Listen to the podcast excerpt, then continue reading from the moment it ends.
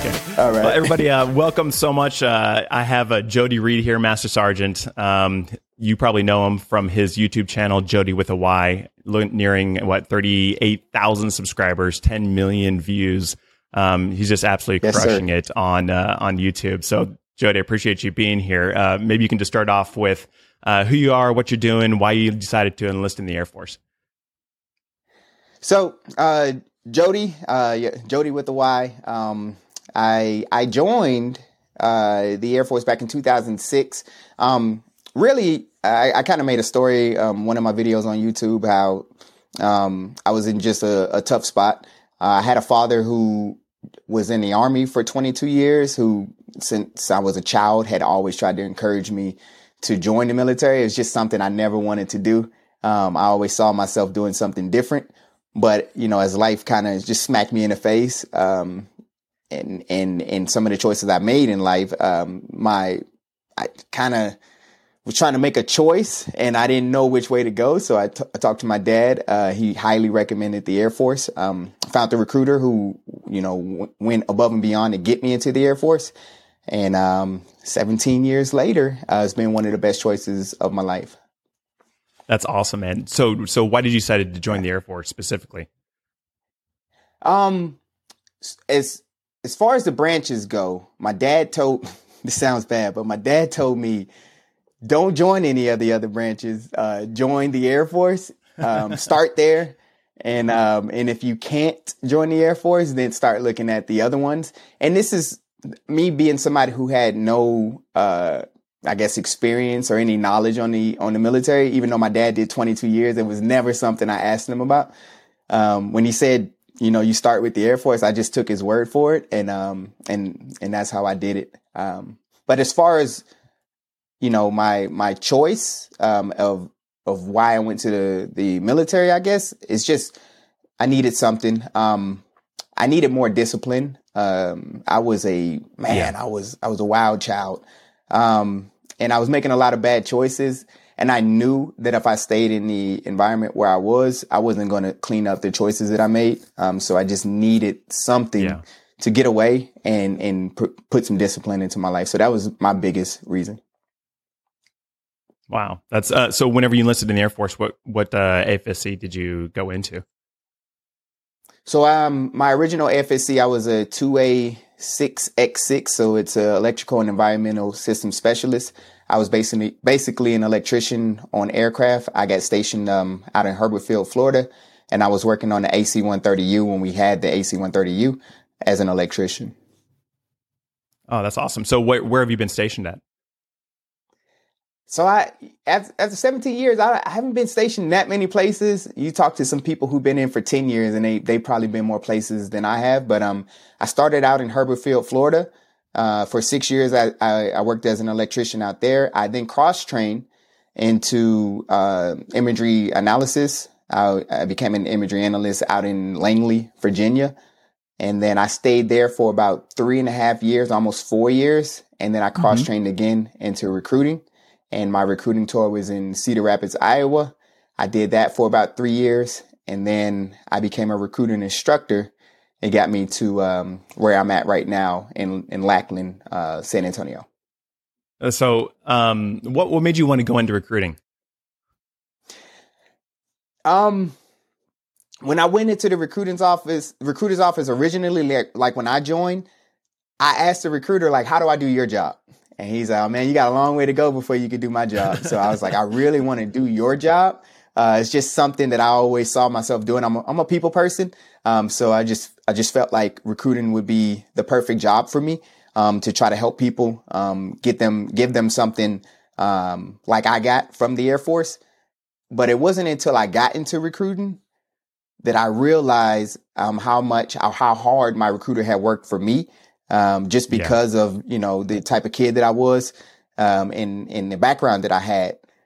Uh, I didn't realize at the time how far or how above and beyond my recruiter was going for me. And then I became a recruiter and I started meeting kids with the same similar type of background as me. And I'm like, this is, this is going to be really hard to get you in. and I was like, well, why did my recruiter do it? You know, you know, you start thinking that like I, I didn't have any I don't feel like we had a personal relationship. I don't feel like, you know, I did anything for him to make him go out of his way. I was I was recruited out of Austin, Texas. Austin, Texas is not a bad place for recruiters, you know. So it wasn't like there was a lack of demand.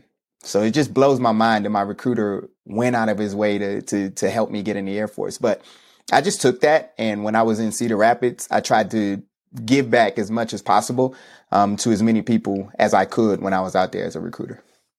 Wow. So the I mirrored a a recruiter one time because I was thinking about uh, going into recruiting on the reserve side when I went reserve. Um, mm-hmm. And I was really surprised on how much paperwork is required to bring someone in. Um, and then on top of that, if someone is not clean, right, and they, they don't need waivers or right. anything else, that it's it's like probably exponentially more. So what what are some of the, the more common disqualifiers for people coming in? So I, the biggest disqualifiers right off bat, um, one is going to be weight. Uh, the thing about weight though is you can lose weight, so that one doesn't really yeah. permanently disqualify somebody. But that is probably one of the biggest disqualifiers that we see. Um, and then as far as things that are a little bit harder to get cleared or get get approved would be like history of medical conditions. So some of the biggest medical conditions we see: ADHD, um, anxiety, depression, asthma, those things, those are man. That's when you when you when you start talking about a lot of paperwork. Yeah, that's where it's coming from. Uh, those things, and then after the medical stuff, you have people with met, um, criminal background. Uh, we call them morals, moral offenses, uh, and then those are pretty pretty tough to get cleared as well, um, depending on the level, the severity of the of the actual offense committed. Um, but that's what you see most commonly. Medical, some morals, I guess a lot of morals, but more so medical, and then weight yeah. is what we see most commonly.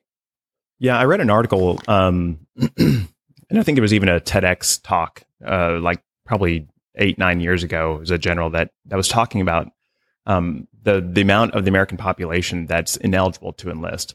Um, and even this yes. this article is more recently just written, but probably three or four months ago. It said like seventy one percent of um, of Americans are ineligible to to actually enlist in the right. military, and they're calling it you know a, a, a security issue, right? So it's so it's interesting to to hear. So it is. Do you see that stat uh, kind of lining up with with um, people who are trying to enlist in the Air Force? Man, right now, just across the DoD, not just Air Force, but the entire DoD is just struggling to recruit. Um, mm-hmm. There's a lot of different reasons. It's, it's going to be hard to just pinpoint, um, yeah, yeah, you know, the exact reason, but the propensity um, of people who are eligible to serve that is that is definitely adding to the equation. Uh, we're just in a mm. time where it's people are disqualified. You know, it's so like when we were growing up, if you had a medical condition, you know, it's just like get over it. Uh, yes, you're gonna exactly. be all right. At least that's how my household was. You're gonna be okay. But now, you know, you can you have so much access to to to you know um, healthcare. So people are just yeah, getting diagnosed with all kinds of well, right? Right. People can go online and and read a, a symptom that they have and like you know what I think I got that. Go to the doctor and get diagnosed with something like that. So just people are more knowledgeable of the actual sicknesses and they're able to go get their sicknesses treated. Not to yeah. say that they weren't there in the past, just people didn't have access to to go get diagnosed and stuff. Uh, at least that's um how how I'm how I was seeing it from the way I was brought up, the people I was brought around or uh, brought up around. Um, that's one of the biggest differences I noticed. If someone has um, a concern, uh, say medically or uh, or criminally if they have something on their record. Is this something that they should call a recruiter to talk about? I know recruiters aren't experts in all medical, like that's all done at MEPS to get uh, processed and through. So what, what should they do to kind of help pre-screen before they even come in? So you can always reach out to the recruiter. One thing to remember is the recruiter is not the doctor, but these recruiters, they've seen a lot of different scenarios. So they've seen, you know, the most common um, disqualifications for medical stuff. So they kind of know how to how to help these applicants get uh, qualified, get themselves qualified, all the necessary things they need to do. But at the end of the day, it's going to fall on the chief medical officer at MEPS, and it's also yeah. going to fall on maybe the surgeon general of whatever um, branch they're trying to join to get that quali- to get approved, um, get qualified. Um, but I would definitely recommend to reach out to a recruiter if you know, you know, you have some medical background that could potentially disqualify you. Just reach out to them, see what they think, and and try to get a game plan on how to how to make it work. Yeah. So, um, one of the many questions that I get, I'm sure you probably get it on your channel as well, is um, this is my scenario. Do you think I'm eligible for it? Right. Um, and right. and I think there's a disconnect. excuse me. I think there's a disconnect. Um, thinking that recruiters are the medical people, like they're the ones that are making the decision on the go or no go. But there's a whole systems and process in place for this um, at MEPS and even recruiting squadron wise, right? Um, on right. on leadership making that that decision stuff. So so I think that was probably the the whole point is to try and like there's a whole process in this. Um, a lot of people, I think recruiters sometimes get a bad rap in that, um, thinking they're the ones that right. have to deliver the news more than likely, um, but don't shoot the messenger, so to speak. And and uh, something else to remember: the recruiter, as far as like a morals waiver, like if you had a criminal background, the recruiter can do a lot to help. But as far as medical, like our opinion our our word doesn't doesn't go far in the medical process. So all we can do is get your medical records and send them up and hope. We cross our fingers yeah, and yeah. we just hope that it comes back clean. But that that medical process is beyond us. There's there's nothing yeah. the recruiter can do with their professional opinion or advice that can help an applicant get qualified. It's, it, it, it's beyond them. Hey, let's take a quick break. If you are all about the Air Force, then be sure to check out the newly launched Forever Wingman YouTube channel, where we have all of these podcasts, but with our beautiful faces. Also, if you are researching the Air Force career fields, then be sure to check out foreverwingman.com. There you'll find the most comprehensive data on all of the AFSCs on the entire interwebs. I'm not flexing at all. Lastly, if you are in the Air Force and or have recently separated and want to share your story to help the next generation airmen, then reach out to me at foreverwingman.com slash interview. That's foreverwingman.com slash interview. Okay, back to the show. Okay, so someone has decided they've ran through some initial pre-screening uh, and they think that they're eligible to enlist in the Air Force. Um, what uh, what what could someone do to prepare before they even walk in the door uh, to talk to a recruiter? So, like a dream applicant for a recruiter would be someone who was did their research, right? Like they know what to expect from the process. They know the questions that they want to get answered when they go into the recruiter's office. And they also have like a sense of urgency. So a way to show that sense of urgency would be to go into a recruiter's office with all the required documents that you're going to need. So um, driver's license, high school diploma, social security card, birth certificate. Um, those are four things that you can bring in to a recruiter's office along with your questions that will show a recruiter like, oh, this person is is ready to go. They're they're taking it serious. Um, but also just understand the process. Understand where the recruiter is in the recruiting process. Understand the job process. And then also make sure that you're physically, you're getting yourself physically prepared so that when it's time to go to basic training, um, you're not hurting yourself um, because that is one of the big that's another issue that recruiting is having is that people are going to basic training they they they got the recruiting process taken care of but when they get to basic training they didn't they didn't prepare for that so now mm we got them in but we lose them in basic training so it just puts more work on the recruiters because now you have to fill this person who couldn't make it through basic training because of um, injuries or they weren't physically fit enough to to make it through uh, interesting. So, can you can you explain a little bit more on that process? If uh, someone doesn't make it through basic training, I thought that it was like if they didn't make it through DEP, then then it's up to the recruiter to fill that spot um, through their their uh, their list of eligibles. Um, but it, so if someone so actually you could, goes um, to basic training as well, yeah. So you could fall out during the DEP process. Um, but you don't normally fall out through the DEP process because of your physical limitations, unless you're like overweight. If you're if you're not making the height and weight requirements, then yeah, you can fall out of the DEP program. But you have people who are within their height and weight requirements, but as far as the physical um, uh, PT requirements when they go to basic training, they can't meet those. And so when they go to basic training, they're working out three, four times a week and their body isn't used to it. So now they start getting injuries, um, and they just can't make it through. And now because yeah. they couldn't make it through with the, with the physical standards, they'll send them home. Um, and now you have the attrition, um, at basic training that the recruiters need to fix because they're Got sending it. people who weren't physically prepared. Okay. So on the waiver process, I know a lot of, um, uh, people who are enlisting in the Air Force, uh, if they're getting advice from people uh, who were in the Air Force or are currently in the Air Force, they'll say everything is waiverable. Um, what what what does the waiver process actually look like? So, kinda, kinda. There, there's just some things that aren't going to be waiverable, but a lot of things are. But it yeah. really depends on the recruiter and the relationship they have with the applicant. Okay. So like uh, someone like me, because you know of my background and and and me realizing how far my recruiter went out of his way to get me into the Air Force, I took it. Um, it was I was, was passionate about helping people in my situation.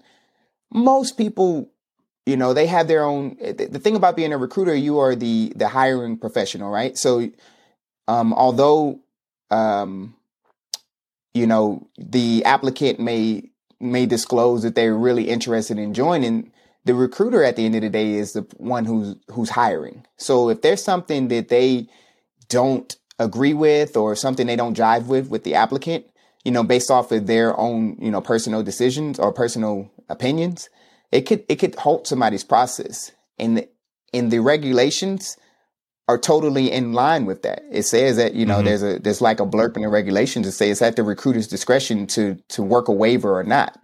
So you, when you have something gray like that, it, it, allows a lot of room for gray with these recruiters and and yeah. and how they make their decisions on which waivers they're going to approve or which ones they aren't.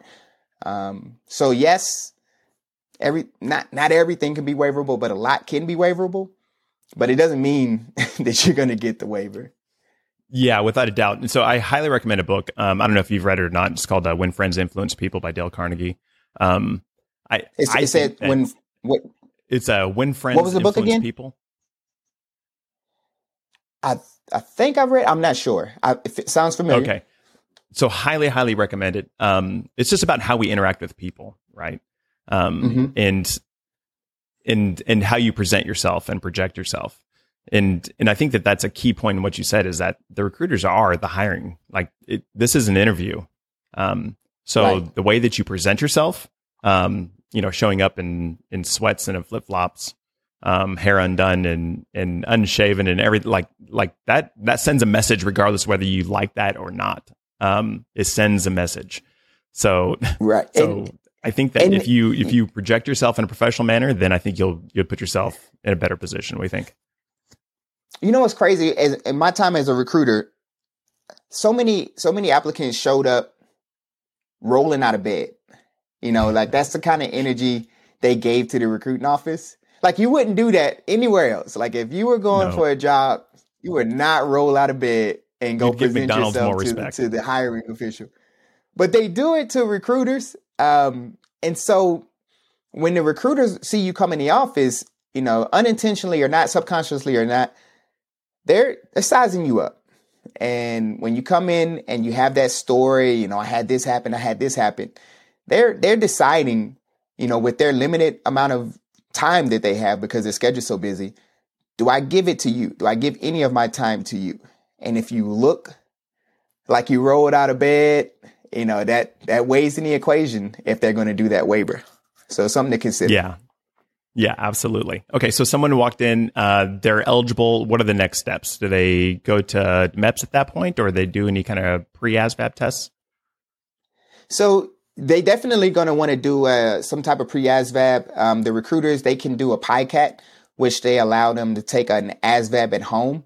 Um, it's those scores can stick, but they have to go to MEPS and they have to take a verification test to ensure uh, no one cheated or anything was going on when they took that test at home. So they got to they got to keep that in mind. If you take a PICAT, you know you will have to take a verification test at MEPS. Um, they also have um, what do they call it? APT. I think that's the another practice test. That's just the practice test, It doesn't stick. It just kind of gives a recruiter an idea of how you will score on the ASVAB. The recruiters want to have these practice tests so they know, should I send you to MEPS? Because they don't want to send you to MEPS if you're going to go down there and, and have a failing score. So they just yeah. kind of want to get a gauge with the practice test before they send you. And then once they get the, the practice test, uh, they're also going to have to do a lot of paperwork. There's going to be a lot of forms that need to be signed in order for you to get a, a, a date at MEPS. So once the ASVAB is done, once the or once the practice ASVAB is done, once all the forms are done to get you to MEPS, and the medical process is cleared because you got to get cleared to go to MEPS as well, then they'll send you to MEPS. Take the real ASVAB, take a physical. It's just it's just like a sports physical. They're gonna look your body over, make sure everything's ready to go. And then once you complete the MEPS process, the recruiter is expecting you to swear in to the delayed entry program. And and that's for active duty if this is with, with reserve or if this was with the Air National Guard, they're expecting you to come back and swear into their component. Um, so a lot of people mm. think they're going to go to MEPS and just figure things out, see how see how the cards land. Um, but I always tell them, hey, when you go to MEPS, this, this is game on. Like they're they, are they are trying to make this official. Um, so you're going to swear into the delayed entry program if you're active duty, and then you're going to come back um, and just wait for active duty, you're going to wait for a job opportunity to present itself um, while you're waiting in a dep. And with active, um, I'm sorry, with Air National Guard and with Air Force Reserve, you're going to get a job with your recruiter when you come back and then actually swear into the Air Force Reserve or, or swear into the Air National Guard. What does the timeline look like for? Hope I didn't um, make that confusing. No, no, no, no. I don't think so. Um, so okay. Yeah, the delay. So we we can plant a flag on the delayed enlistment program for for just one second, and you could probably go into a little bit more detail on what that might actually look like. Um, what does it look okay. like before you actually go to MEPS? What's the timeline uh, typically look like? I know it's probably going to be dependent on right now, studying for ASVAB and everything else. So if your ASVAB is ready to go, um, if you go in, you have a good practice ASVAB, um, it's really going to come down to two things: how how how much availability the MEPS has and, and how much and how busy your recruiter is. And it's also going to come down to your medical background. There's a there's a system out there now called Genesis, uh, and Genesis is basically pulling people's medical record. So the MEPS is able to see, you know, people's medical record. So back in the day, uh, I'll be honest with you, um, people would come into the military and they would uh, they wouldn't disclose certain medical information to their recruiters, and there's really no way for the recruiter to know. But now, yeah. th- that's not happening anymore. People aren't able to hide medical background or medical conditions as they once were before. So the system called Genesis is finding everything, and it's delaying people's process. So if there's anything medically um, in your background that could delay your process maybe one, two, three months um, maybe four months, just depending on you know what the medical conditions are, and that yeah. is what is causing that um that delay from meeting a recruiter to getting to MEPS. So it's okay. it's tough, man. I, I I would say you know back in the day, you know it's probably like a month, maybe two weeks from meeting a recruiter to MEPS, but now you're probably looking at two to four month timelines. So what is what does MEPS actually uh, look like? The environment because I was always so I processed through MEPS uh, in active duty, and then I had to go through it um, when I went through the uh, through the reserve, um, and is is always a little bit of a shock uh, on on the environment and what it is what it may what it actually looks like. Um, can you explain just kind of what what people could expect as they when they first walk in the door in MEPS? So it depends on the MEPS. Um, the one in Cedar Rapids, there was this lady at when you walked in. She was a mean little lady. Uh, she wanted to set the tone and like right off bat, like so she's she's almost yelling. So I, I want people to know that like you could walk into a MEPS and there may be somebody with a with a loud tone or hard tone yelling at you just to kind of set the tone for you so you know how the so you, so so you know how the day's going to go. They don't want anybody you know, um, not paying attention or having to tell the directions too too many times. So that that may happen. Um, but then afterwards, it's just kind of like hurry up and wait. Um, you're gonna have a depending on you know the the I guess the day, it could be a lot of people there and they're trying to get everybody through. Uh, and they're doing it one by one, you know, because of um, personal information. They can't have everybody going through certain parts at the same time. So, you know, they'll tell you, hey, go get your eyes checked and go sit and wait. And we'll call you when it's time for your ears. Uh, you get your ears checked, go sit and wait. We'll call you when it's time for your blood to be drawn, you know. So there's a lot of hurry up and wait. Um, and they don't allow you to have your phone. Uh, some, I heard some MEPS are allowing phones now. I'm not sure. Um, but you're not supposed to have your phone. So you're just kind of sitting in this lobby, just waiting, um, to, to finish the process. So it's not a, it's not a fun day. Uh, I would say that but it is it is a necessary day that people have to go through. no, can they can they um, do the ASVAB test and the medical and everything in one day, or is that typically split up into to two days? So they can. Um, it's called a same day, where they they schedule you to take the ASVAB and the uh, physical all in the same day. A lot of recruiters don't like that, um, and the and and and the MEPS liaisons don't really like it either. It's a lot of work to get somebody uh, ASVAB and physical in the same day. So they would prefer uh, to do it um, what they call a one stop, whether you're ASVAB the day before and then you're physical the next day. It's a lot less workload on the MEPS personnel.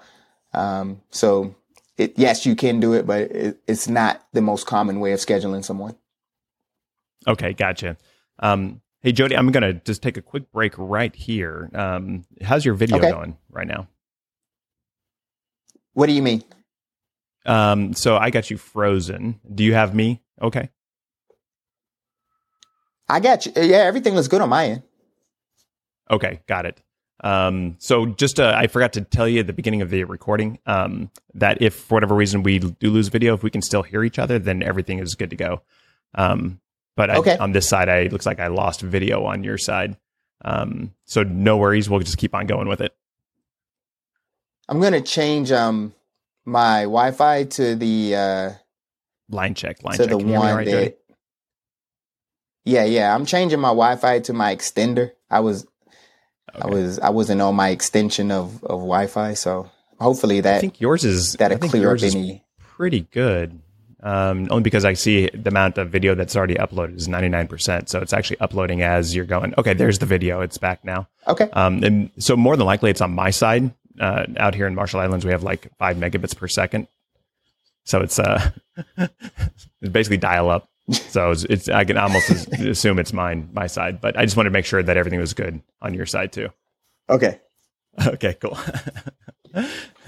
okay. So running through um, MEPS after you get done with MEPS, what what what happens after that? Do they start building their jobs list, or they actually do that before they even go to MEPS? So most recruiters are going to make sure you kind of have an idea of what jobs you want to do before you get there. Uh, the last thing they want to do is send you down to the job liaison or the MEPS liaison. Those terms are interchangeable. It's the same person. Um, last thing they want to do is send you down there and you have no idea what you want to do because it's going to slow down the MEPS process. So they kind of want you to come prepared, um, do some research. Um, I always told people to use your website to do their research. Um, but get their research done. And then at the end, after everything is done, your ASVAB, after your physical, you're going to start listing jobs with the uh, job liaison. If you're doing a guard process or if you're doing a reserve process, your process stops at the end of the physical and you're going to come back to your recruiter and do the job process with them um, okay. after you're after you're done. Okay. Um, so they build their list. Um, any pro tips on actually building the list itself?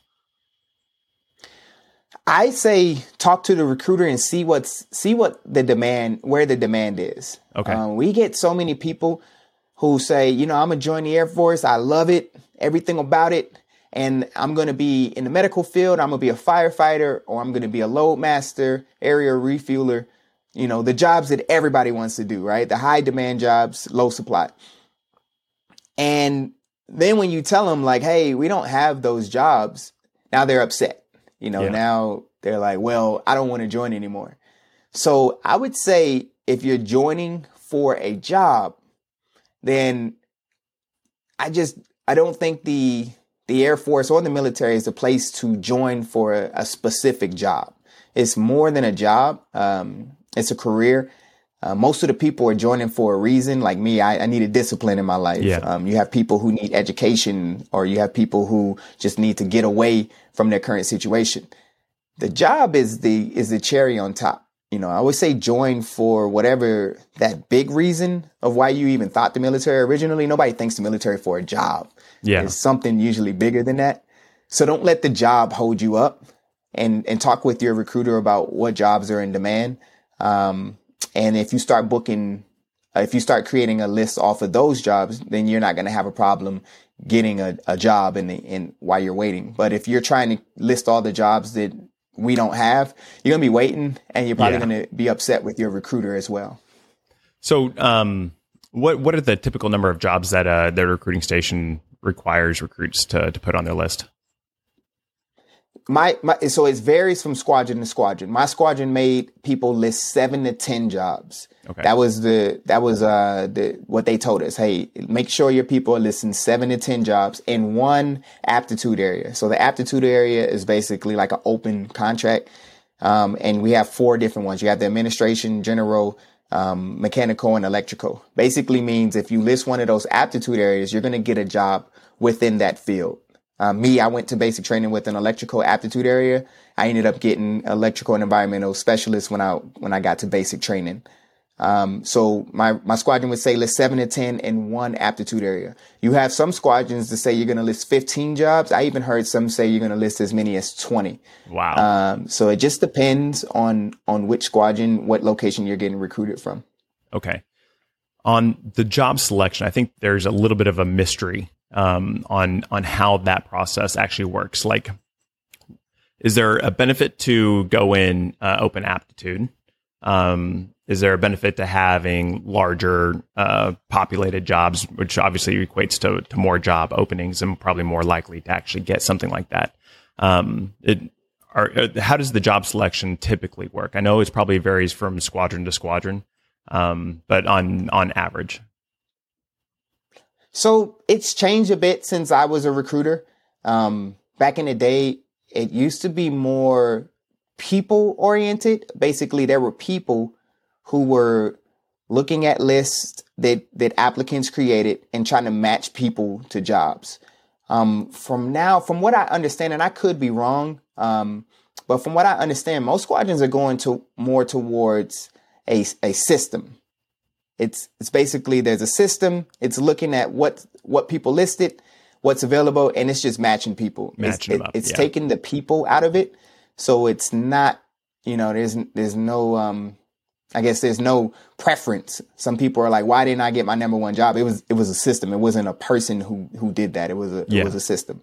Um, that's my understanding of the job process now. So if you list a job, it's basically going to get put into a system and match you to what's available based off of your job list. Um, I could be wrong, like I said, but from what I'm hearing um, from recruiters out there, that seems to be the most common way of how the job process is. is there an influence on um, when someone says they want to ship? Say someone who might be in high school, they have to get through graduation, obviously. Um, then they hit the summer time frame, or someone who might be a little bit older, uh, finish a semester in college or something like that. Is there is that a factor into the decision process?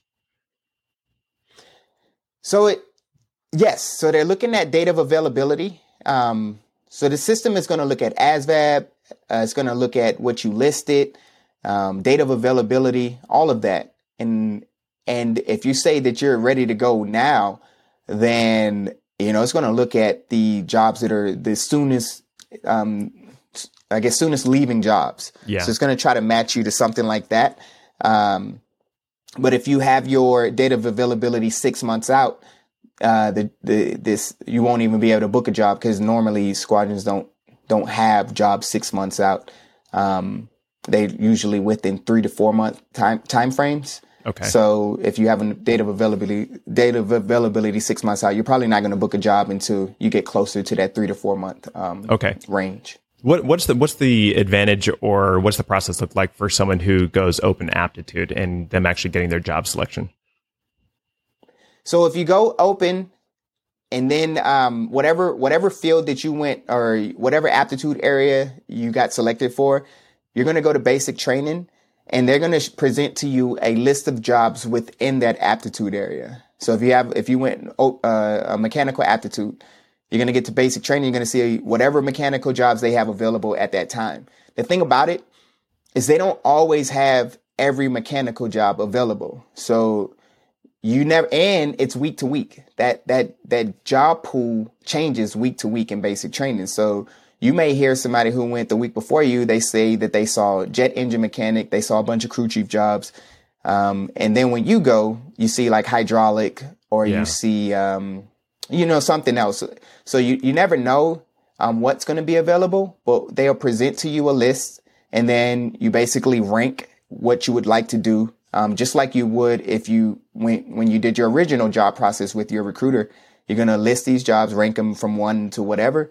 And then a system is going to give you your job in basic training. And I think fifth week is when you find out, uh, what job you got. And, and then you go to tech school for that job when you, when you graduate basic training. Okay. So I had heard um, from a couple other recruiters. I haven't been able to uh, to validate this or not, and, and you may or may not be able to validate. But they they'd said that, the, that there's an advantage of going open. Um, that when when job availabilities come, that first it's uh, people who are being reclassed or failed tech school and they need to find another job. Um, they get the the first selection of that list. Then it goes down to uh, people who are in basic training who've gone open, and then every, then the recruiting stations get allocated from that point on. Kind of a tier system. Is that kind of how you've seen it?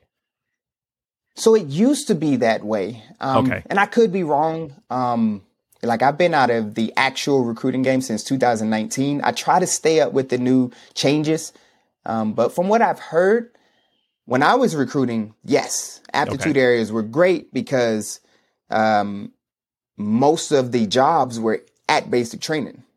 So yeah, the smaller the recruiters were more. Getting, you, the yeah, ones that people highly desire, right? Training. Public affairs, yeah, right. But now there, there's been a shift to where they're trying to give um, I guess specific jobs to the to the recruiters now. Before it was like we're gonna give you a bunch of aptitude areas and we'll figure it out in basic training. But now they're like you all figure it out at your level. Um, and so now the the aptitude areas are more of jobs that are um, that are reclass. So okay. so if somebody like um, failed out of their tech school, now that job needs to be they still need to fill that job and I, um, from what I from what I'm hearing, those are the jobs that you're seeing in the aptitude areas now. Not to say that it's a bad thing, um, but it's not the same way as it was when I was recruiting. At least from how I'm understanding. I could be wrong. I don't want to get in trouble for saying that, but um, I believe that's how how it's working right now. Um, okay. But like I said, I could be wrong. So, so for anyone that's listening, um, ask the recruiter uh, that question itself and, and see if there's an advantage because it might kind of work into your strategy on on getting probably the the more desired jobs if that's still into play. If not, then then don't even factor that part in.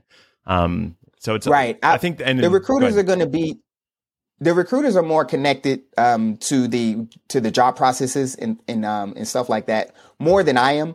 Um, you know, I I am I am a recruiting instructor, so I'm teaching them more how to recruit the yeah. actual processes, the job processes and things like that. We don't, we don't really, um, that's something they're going to learn on the job. Um, we, when we, t- we teach the basics, but they're going to get down into the weeds when they actually get out there. So they're going to be a little bit more experienced with all the changes and everything that's happening, um, more than I am. Gotcha. Okay.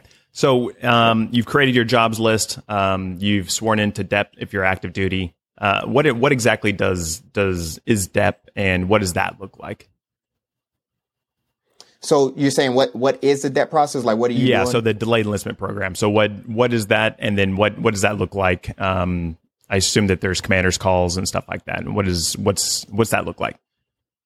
So when you when you get into the DEP, um, this can be anywhere from like one to 12 months, you know, just yeah. depending on your job list, depending on your availability. You could be sitting in the DEP really quickly, or you could be hanging out for a while. Um, during that process, uh, you want to get as familiar as possible with the with basic training. Just prepare yourself as much as possible. Try to make it easier on yourself when you get there. Um, basic training can be tough, so the more you prepare, uh, the easier it can be. So you're you're you're definitely preparing for basic. You're also maintaining your standard. Um, but that's probably going to be the most important thing is to maintain who you were when you got sworn into the when you got sworn into the delay entry program. Don't change. So if you got sworn into the delayed entry program with one speeding ticket, then when you ship to basic training, have one speeding ticket. Yeah, exactly. Like, don't, don't start racking them up while you're in the delayed entry program. Same thing with like weight, uh, medical conditions. Just be who you were when you went to MEPS. Um, and also get physically prepared as well. Uh, that's that's where we're starting to lose applicants. Is they're not physically prepared. I, I know I mentioned it earlier, but definitely got to physically prepare yourself um, to get ready for basic training. So when you get to basic training, we don't start running into um, injuries that we could have prevented just Yeah. by preparing uh, while in the delayed entry program. So And, how uh, often? the Air National Guard? They the Air National Guard they call it the student flight. It's the equivalent to the delayed entry program. In the reserve, they call theirs the development and training flight. It's just, it's similar to the uh, delayed entry program. So both, all three, you're doing those things. So is there um I think when I went through way back in 1999 um the we did like a commanders calls and stuff where we'd come in they'd go over teach us whether it be marching we'd do obviously all the standards Right. way in and stuff um and then or memorization that kind of stuff rank recognition they'd kind of review that stuff are they still kind of doing that in depth It depends on the recruiter. Um, if the recruiter wants to go over memory work with with their with their applicants, they can. Um, a lot of recruiters got away from the marching and and doing all the drill movements because they were sending people to basic training, and the and the kids are going there acting like they know something, but they were taught wrong. So Yeah, it's a lot of you know breaking them down, reteaching them that the TIs were having to do. So recruiters kind of got away from that. Um, but you know, me myself, when I did DEP calls, uh, we would work out. We would have some type of workout. Um, we would also do like um, team building things. I would I would throw barbecues. We would we would go to places, kind of have a good time. Yeah. It's also a time for me to get eyes on my on my DEP members, and making sure that nothing changed, and making sure they still had the motivation to join. Um, the DEP man, some people they're super excited when they go to MEPS. You know, they they're making a big choice. Uh, every all the feelings and emotions are high, and then now they're waiting six months.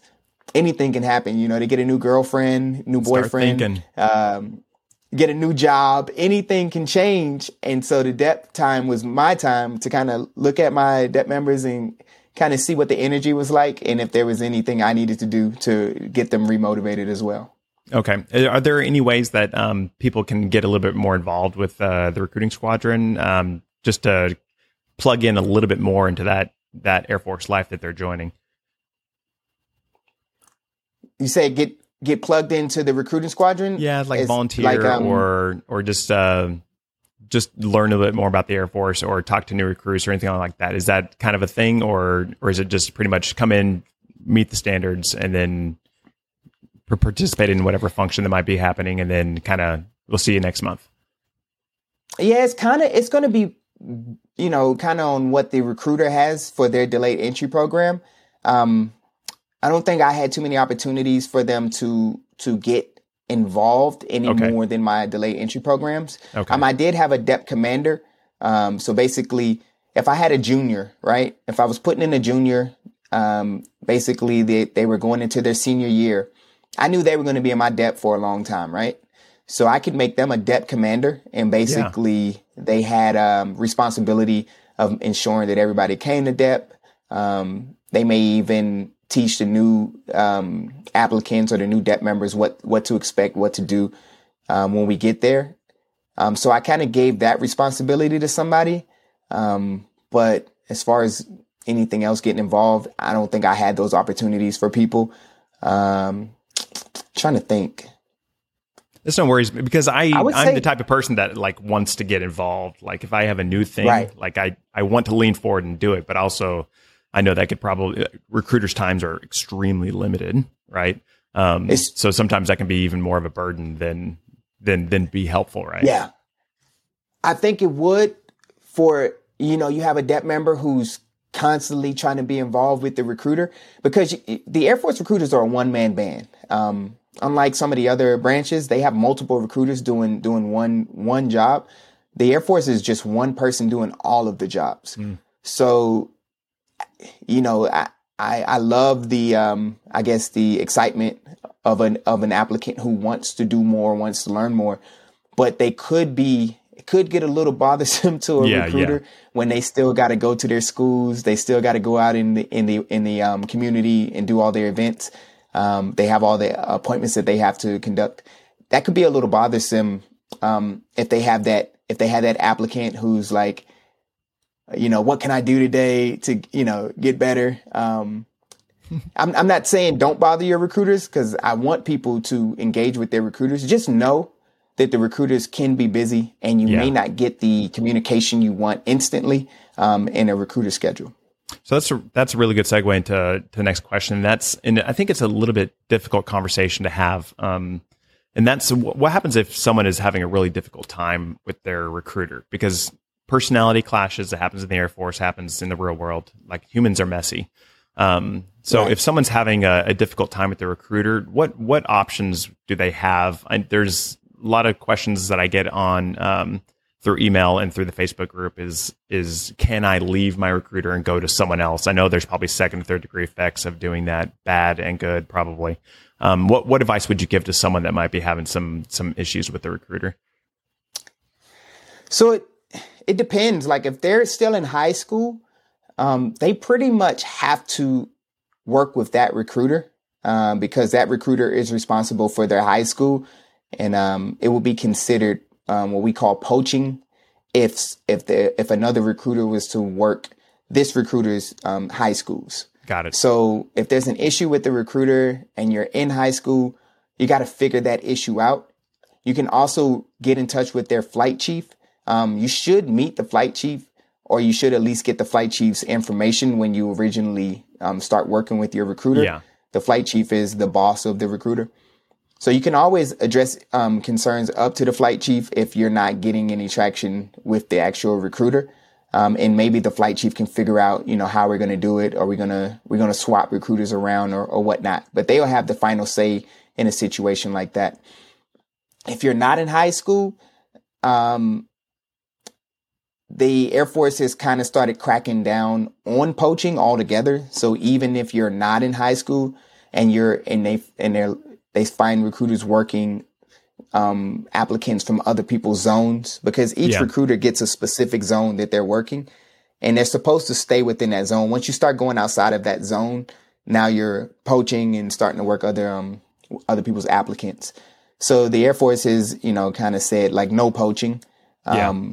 But in a in a situation like that where you're not getting the traction um, and you're not in high school, um, that's one of those you know gray areas. You can kind of search around, maybe find another recruiter. Just make sure you voice your your reason of why you're even um, why you're even reaching out to them when they're not responsible for your zone of recruiting.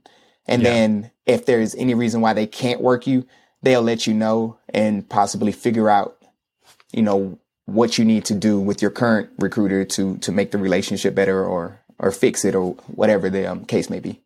Yeah, so a, a few things on that. Um, I, you, you're going to run into situations like that in your Air Force career, right? It's it's better to start early on how to actually work through the problem, right? And and I think we can. When someone in some book that I read is said it's like seventy percent of all problems can be solved with just better communication, right? If we just Yes. communicate and dialogue and have the tough conversations um, professionally, right? Then I think we could solve a lot of problems, and that's probably what most of the issue is. Uh, at least in some of the scenarios that I've heard uh, that people have explained to me, is it sounds like it's just communication. Um, they said something that you don't necessarily agree with, or you're not sure what the the regs say, or whatever the case may be. Um, I think you have a huge resource, and through like someone like your YouTube channel, uh, you know, just doing the research. Um, I I'm very very hesitant to to recommend Reddit only because um, it, you can get a varying amount of answers, professional and unprofessional. Um, so, but you have you have the internet at your disposal too. Take that with a grain of sand. You have access to almost all the Air Force regulations uh, if you need to to do some research and just have a discussion about it, not a you're wrong type thing. That the reg says this. Um, like that's that's the worst way to bring up something with someone is is to throw the reg in their face. Um, you're going to get nothing but um, but stoppage in in communication in that. So I think I think that people need to be able to work through it, and I would I would not advise um, just from a reputational standpoint. Uh, people going out there and and jumping from a recruiter uh, to another one because like you said, this is an interview, right? Would you do that in, in a normal job interview? Would you jump around to a different interviewer saying that, you know, you don't agree with the question yeah. they asked you?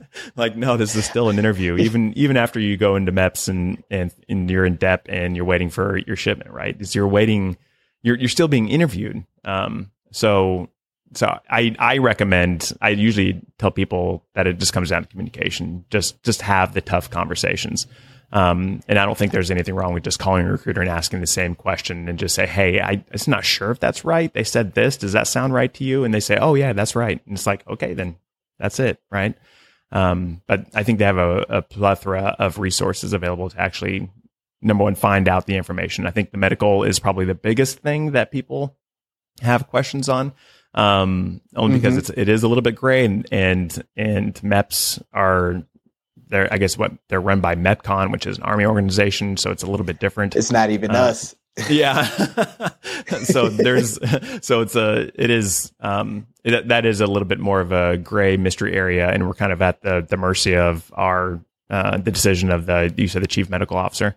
Um, so it, unfortunately, it is what it is on that part. Um, so right. I I don't know. What are your thoughts on that? So I I would just say um keep an open mind. You know, some people they want they want you know, they woke up one morning, they said I'm going to do it. You know, they got motivated and they want excuse me. They want stuff to happen like right now. Like put me in, do my appointment, get me the MEPS, get me a job like right now. And and not understanding, you know, the process or the the time frames of what they should expect. Now, then you actually get real cases where, you know, they're not getting any traction from their recruiter, um, for whatever the case may be. I don't, I don't yeah. even know what to say about that, but, you know, I see it in my, in my comments a lot. You know, I reach out to the recruiter five, six times, haven't gotten any traction. In those cases, you might want to up it, you know, up the, up the chain of command, um, get, try to get in touch with the flight chief or something. But in the cases where you're just not they're not moving as fast as you want to move, just be a little bit more patient, be a little bit more open minded yeah. and knowing like this is a one man show. They have a lot of people trying to join and they gotta, they gotta dedicate their time evenly to everyone. Um, and as much as they want to get you in the Air Force, there's somebody else that they have to get in as well. So yep. just be a little bit more patient with, with that.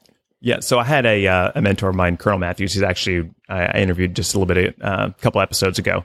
Um, he was my uh, commander at uh, AFRICOM when I worked as a civilian, and I I can get extremely impatient when I'm trying to get things uh, worked through, right? But the, we have to remember that the federal that the DoD as a whole and the Air Force is part of the federal government, right? Which is a giant machine. There's there's bureaucracy right. in place. There's systems and processes and check marks we have to get in order to get things done. That's just the way it is. Um, and and I think that and, he said, Josh, you just need to show a little bit more tactical patience. it's like, yes, it's like just let it play out. Let it play out. The process is there for a reason. It'll eventually get there. Just breathe through it and work on something else. Right. Um, and I think that's probably some advice that we could give to, to people that are going is to show a little bit of tactical patience. Um, things will play out. Uh, you'll get through if you're eligible and, and, um, and you qualified. Uh, you will get there. Right. You just got to see it through. Right. I, I teach my students, the recruiters, I teach them flexibility is probably one of the biggest keys to being a recruiter um, because things change. Like you yeah. may have a whole day scheduled. This is your plan. And then something comes up, throws the entire schedule off. And if you're not a flexible person, you're going to be mad. And then you start carrying that energy into your appointments and it, it's just a snowball effect and things just start going um, down from there. So even for the applicants, I would say the flexibility is going to be key in your process. Um, because if you're not, you could be pissed off at your recruiter. And the next thing you know, things just go bad. So bad. just maintain some flexibility, uh, some tactical patience, and, uh, and you'll see the process through. Yeah, absolutely. Okay. So, um, they're in DEP. They get a text message or a phone call from the recruiter saying, we've got a job for you. What does the notification process look like? And then what is the actual timeline from you get notified to you're heading off to MEPS for shipment, and what does that look like? It could be um, through text message. I would say the text message text message is probably one of the biggest um, ways of communication nowadays. Especially um, when I recruited, um, the kids would respond to a text. I could call them, they wouldn't pick up. I text them ten seconds later, I get a response. so most likely, you're gonna get a a job notification through text saying, "Hey, we got you a job." And then uh, you would have to come in and sign your contracts, either do a four or six year contract. Um, as far as leaving to basic training, that job, um, it could be next month. It could be f- four to five months from now, just depending on oh, wow. the seat that they, they have available. Um, now they do have opportunities for someone to what we call quick ship. And I think right now it comes with a $8,000 bonus. Okay. Um, I could be wrong. It could be 6,000. Basically, they pay you more money for taking a quick ship opportunity. And something like that you kind of lose the um, you kind of lose the control over what job you get because a, a quick ship job is normally an, a job that someone lost. Somebody may, somebody may have gotten in trouble. Somebody may have gotten hurt. Um, somebody have somebody may have lost disinterest and, and no longer mm. wants to join anymore. So now that job becomes available, and they need to fill it. And they need somebody to take it, take it fast. Um, so that will be where a quick ship opportunity comes. So a recruiter would normally call you and say, Hey, this job just came available. It's leaving next week. Do you want it? Um, it also comes with the $8,000 bonus. So that will be on the, on the applicant to make a, a quick decision. You know, okay. do, do I take it? Do I go now? Or do I just wait for the normal job process and, and ship during those times? Okay. And, and the day of shipping, what does that look like? So basically, you know, you want to have your bag. You're going to sit down with the recruiter one more time, make sure nothing has changed um, since you originally depped in. And then um, they're either going to drive you themselves to MEPS, you're going to take a shuttle to MEPS, or you can go with your family to MEPS. Um, and you're gonna basically go back and do an inspection with the with the um, Air Force liaison. Just make sure everything is good to go. Make sure all your paperwork is good to go. And then, depending on how close you are to San Antonio, you either fly or you may bus to um, San Antonio to go to basic training. So ship day is actually not not bad. It's pretty pretty easy, um, but you know the nerves are running. The nerves oh, are high. It's like this is happening. oh my god! Um, but as far as the process, it's not. It's not that um not that harsh. Okay, so one last question, um, and that's what if someone is getting cold feet or life situation changes a little bit and they decide that the Air Force isn't for them.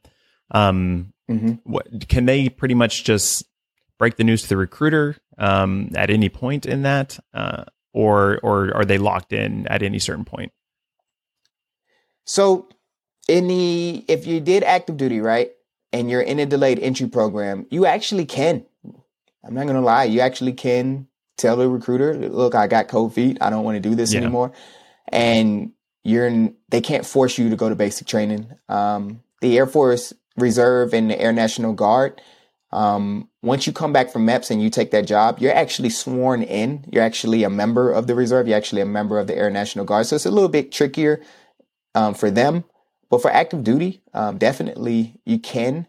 Um, and it happened a lot. Uh, I got a lot of applicants who would get the cold feet. So it's a normal thing. That's the first thing people need to know is it's, it's normal for you yeah. to get cold feet. Um, but um, getting people back on track. Um, I, I, I, had a high success rate with that. So if they had code feet, I was able to get them back on track, and I was able to do it in a in a genuine and honest way. Um, every time somebody came into my office, the original first time I met them, I always ask them, you know, why are you joining beyond yeah. the job? Like like we were talking about, don't join for a job. Why are you joining? And um and I would want to have that conversation with them to to figure out you know what's going on with their life and how I'm going to be able to help. Um, so once I found out how I was going to be able to impact their life and make it better, um, I explained that to them like this is how the Air Force is going to help you. This is this is why I think you should join for the Air Force to be able to f- help correct that situation that you're yeah. going through.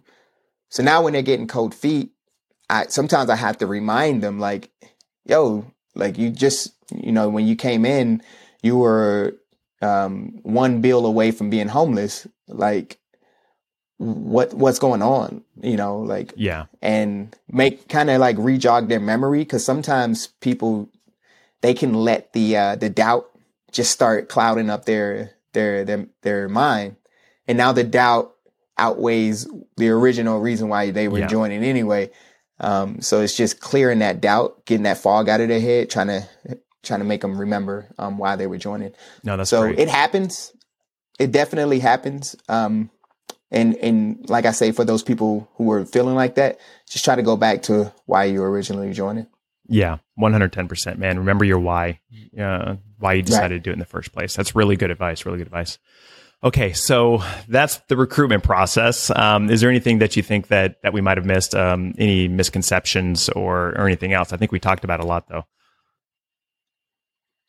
Um, man, recruiting is is bad right now. Um, just overall.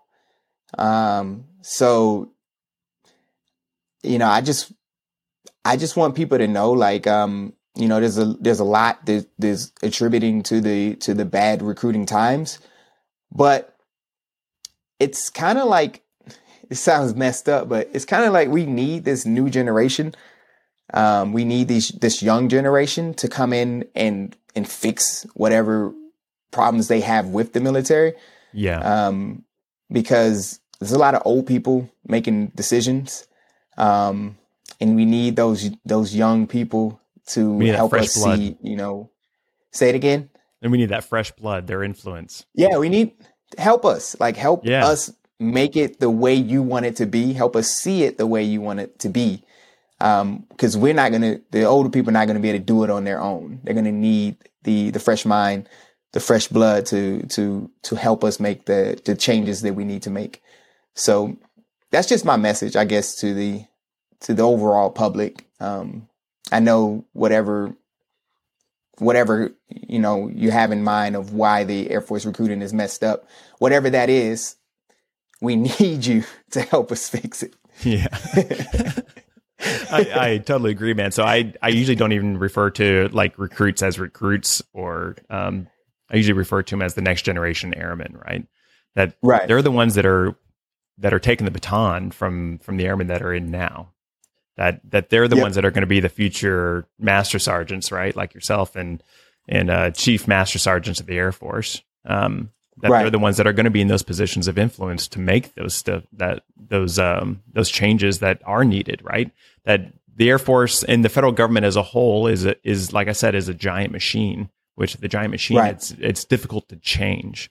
Um, which which it's like culture, right? It just takes a lot of time and influence um, and consistency to to make those long term changes. And we absolutely need people in the next generation to to come over and take the baton and to and to lead from the front. Um, the the right. Air Force of today is not going to look like the Air Force of ten years from now or twenty years from now. Um, which is the way it's supposed to be, right? We're supposed to be flexible in in the way that we do business. Um, we're the greatest Air Force in the world, uh, even though I'm a veteran, uh, I'm outside. I'm on this side of the of the wire, so to speak. Um, I, I, still have a lot of pride of, of the people that are serving now, um, of the the young people and the next generation airmen that are that are enlisting now. Um, that they're the ones that are going to be molding and shaping the Air Force. So, so yeah, I agree with you. Yep. I and and it's crazy because when I first joined, you, you know, I never when I joined, I never thought I would have an impact or, or the space that I have now to impact the next generation. So it, it's crazy. Like when you're, when you're, when you're 17, 18 years old, you're not thinking about, you know, it, it's my responsibility. We're going to be the ones taking the baton. You're not thinking like that. Um, exactly. Um, but it's going to happen and, um, and we need them. And it is. And, and it's through content like yours that's, that's helping them. And if you imagine, um, and I do this with uh, Forever Wingman on the website with uh, the number of page views or the number of visitors that come on there. You have 10 million views. Like that's that's 10 million eyes of people that are listening to your voice, right? Um, which is is just mind boggling if you even think about it. Um, of the amount of influence that you have um, and the young people that are coming in uh, enlisting in the Air Force, the influence that they'll have, um, because they'll social media is there, man. It's there to stay, and, uh, and Right. they can broadcast their message uh, just like you're doing now. Um, so I'll uh, make a segue into the last question I try to ask guests, and that is if your cousin, your um, your uh, son, daughter, uh, nephew, some stranger off the street uh, came to you said that they're thinking about enlisting in the Air Force, what words of advice would you give them on how to be actually successful once they're in the Air Force? So I know you probably heard it. Um, when you when you join, uh, try to make yourself as quiet as possible. Make yourself like a, a ninja to where nobody can see you. Stay out of everybody's eyes. Um, that way you can have a smooth smooth ride. Um, and I would recommend the opposite. I would recommend um, go in and do everything you can to try to make change and and make yourself present and heard. Um, because everyone has like a, a voice. Everyone has um, something that they can share. And a lot of the times they hide it or they don't they don't want to share it. Um, they feel like they may be outspoken or overtalked by somebody else. But and then the ones who are the most um, i guess uh, bodacious those are the con- those are the ones we constantly keep hearing um, with their with their bodacious ideas. Um, where some of these people who are a little bit more reserved, more passive, we're missing out. um, so I would say, you know, just be the opposite of of quiet and and passive. Like get Yeah. your voice heard, um, share your ideas because we need them and we need to change. Great advice. Jody, I really appreciate you coming on the podcast and sharing the entire recruitment process. I know we covered a lot of information. Um, and thank you again for your content on uh, Jody with a why uh, on the YouTube channel, nearing 37, 38,000 subscribers, which is awesome. So, uh, all the listeners that may be listening to this, go check him out. He's got a ton of great content. Um, and be sure to, what do you say, like, comment, subscribe. I think you even said in one of your videos that people are calling you out for not saying that. so I'll say it here for you. Like, comment, subscribe, click the bell. I appreciate you. Yeah, absolutely. Jody, take care.